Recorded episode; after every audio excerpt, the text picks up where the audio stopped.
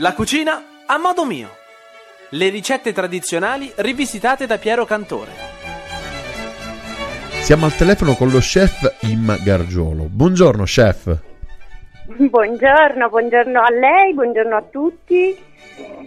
Allora, Chef, da dove nasce la sua passione per eh, la cucina?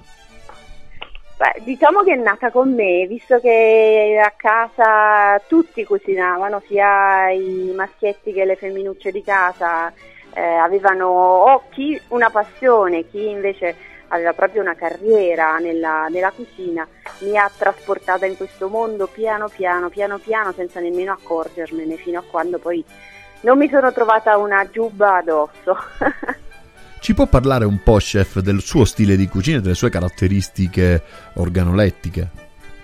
Beh, fondamentalmente sono molto radicata al territorio e soprattutto alla tradizione, ma quello che mi piace fare ecco, è di sperimentare nuove, nuove cose, nuovi abbinamenti, lasciando un mood eh, di base che è legato a quella che sono, quella che è venuta fuori appunto da, questa, da questo percorso familiare. Mi piace molto utilizzare prodotti eh, della mia terra e creando molto spesso dei matrimoni con altri prodotti di altre, di altre regioni d'Italia, se non del mondo. In alcuni viaggi, per esempio, mi porto via degli ingredienti che vado poi a mescolare nelle ricette eh, di, di casa di tutti i giorni. Per esempio, dalla Thailandia mi sono portata via delle piccole melanzane a forma di ciliegina e ho fatto delle piccole bowl di eh, parmigiana di melanzane, per dirne una, ecco. Dovrebbe essere una cosa molto buona, chef.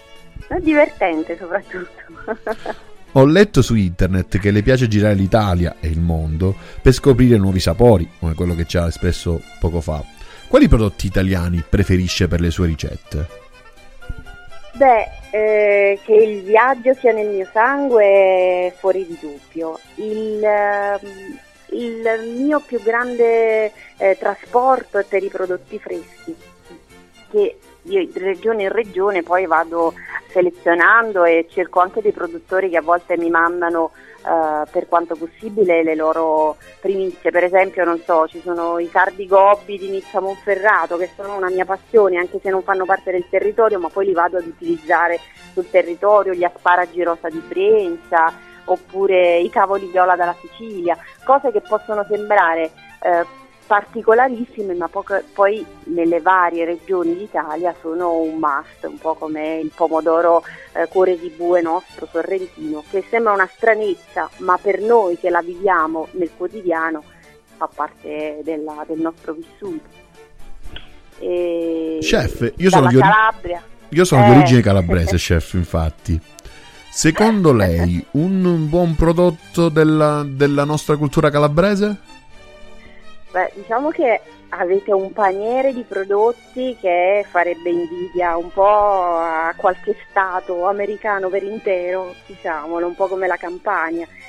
Una cosa che avete però unica, unica, oltre al peperoncino, va bene, ma se volete compete- competere con il Messico fate una competizione, ma una cosa unica che avete che mi ha stregata è il bergamotto. Stregata perché sono sorrentina e quindi per me gli agrumi sono un must. In cucina se mi chiede che cosa non deve mancare l'agrume. E in Calabria avete questa perla, a parte la storia magica che c'è dietro per l'estratto del, eh, dell'olio aromatico, ma è possibile declinarlo anche in cucina e infatti poi se mai mi dovesse chiedere una ricetta magari potrei raccontare quella del mio baccalà. Eh, dopo, dopo. Adesso però voglio fare una domanda, dato che abbiamo parlato di prodotti dell'Italia, dell'estero. Secondo lei una buona materia prima quanto incide sulla buona riuscita di un piatto? Beh, diciamo che se si parte già da una buona materia prima, il piatto è fatto. Si- spesso mi capita anche di usare in ricette crudiste, non nel senso del 100% crudo, ma una buona parte di prodotti crudi serviti in combinazione con altri. E se non c'è una materia prima di pregio, non si può ottenere nulla. quindi piuttosto che fare una spesa enorme con tanti prodotti preferisco fare eh, una scelta di, di prodotti di eccellenza ma in quantità più piccole. Ecco, se dovessimo per esempio scegliere l'ingrediente ehm, primo che è nel mio cuore, che è l'olio, dico a tutti di acquistare degli oli di altissima qualità, ma non badare al prezzo, perché di un prodotto di grande importanza bastano piccoli quantitativi per dare comunque un exploit. Ecco, stiamo ritornando un po' alla sua terra, la Calabria, dove avete degli oli fantastici e lungo tutto il, lo sperone eh, avete, cioè sulla punta, avete eh, delle varietà molto differenti di oli. Ognuno riesce ad esplodere con tutte le sue caratteristiche, ma l'importante è che sia di altissimo livello, di altissima qualità.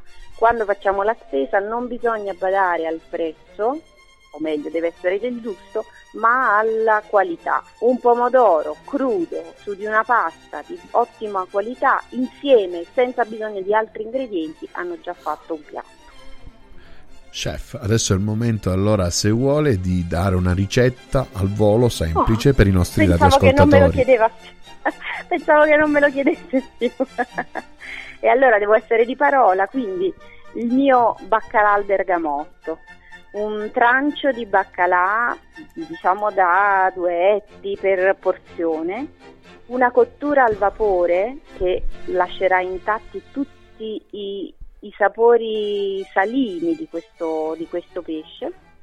Dopodiché si crea una panatura con del pane raffermo, dell'olio extravergine d'oliva. Io preferisco il DOP Penisola Sorrentina, però anche una, un reggino per esempio andrebbe bene, con del succo di bergamotto mantecato, qualche peperoncino secco, della menta fresca tagliata di fresco e del, um, della scorza di bergamotto. Si crea questa eh, panur, questo pangrattato deve avere una consistenza umida e morbida.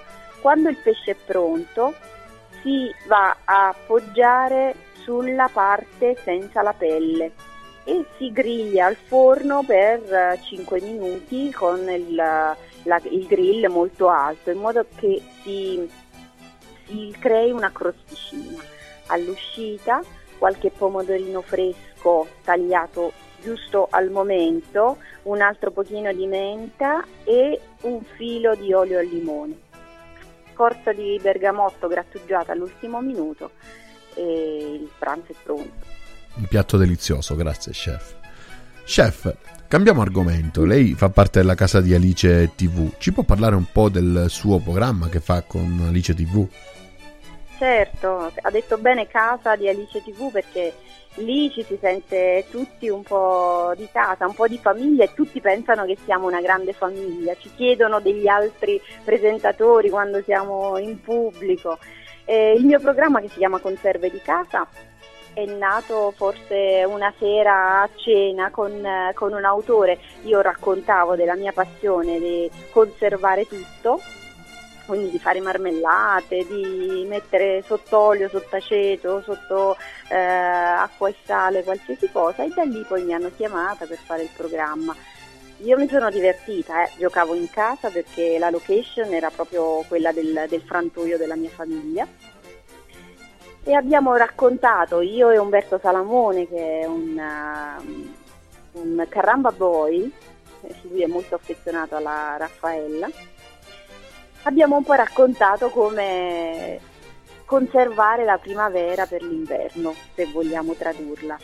Eh, molti pensano che si possano conservare solamente i prodotti primaverili, ma in realtà non è così, anche la frutta invernale o gli ortaggi invernali si possono conservare, quindi ci siamo lasciati aperti una porta per un conserve di casa eh, autunnale, si spera che eh, riusciamo insomma a breve a girare quest'altra parte delle, delle puntate.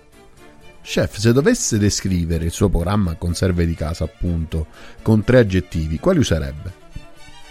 sicuramente familiare, perché propongo ricette che possono trovarsi nelle famiglie di, di chiunque, le, solo, le racconto solamente con una tecnica di utilizzo solare perché spero di trasmettere quello che è la cucina per me, l'essere gioioso, l'essere spensierato e poi durevole.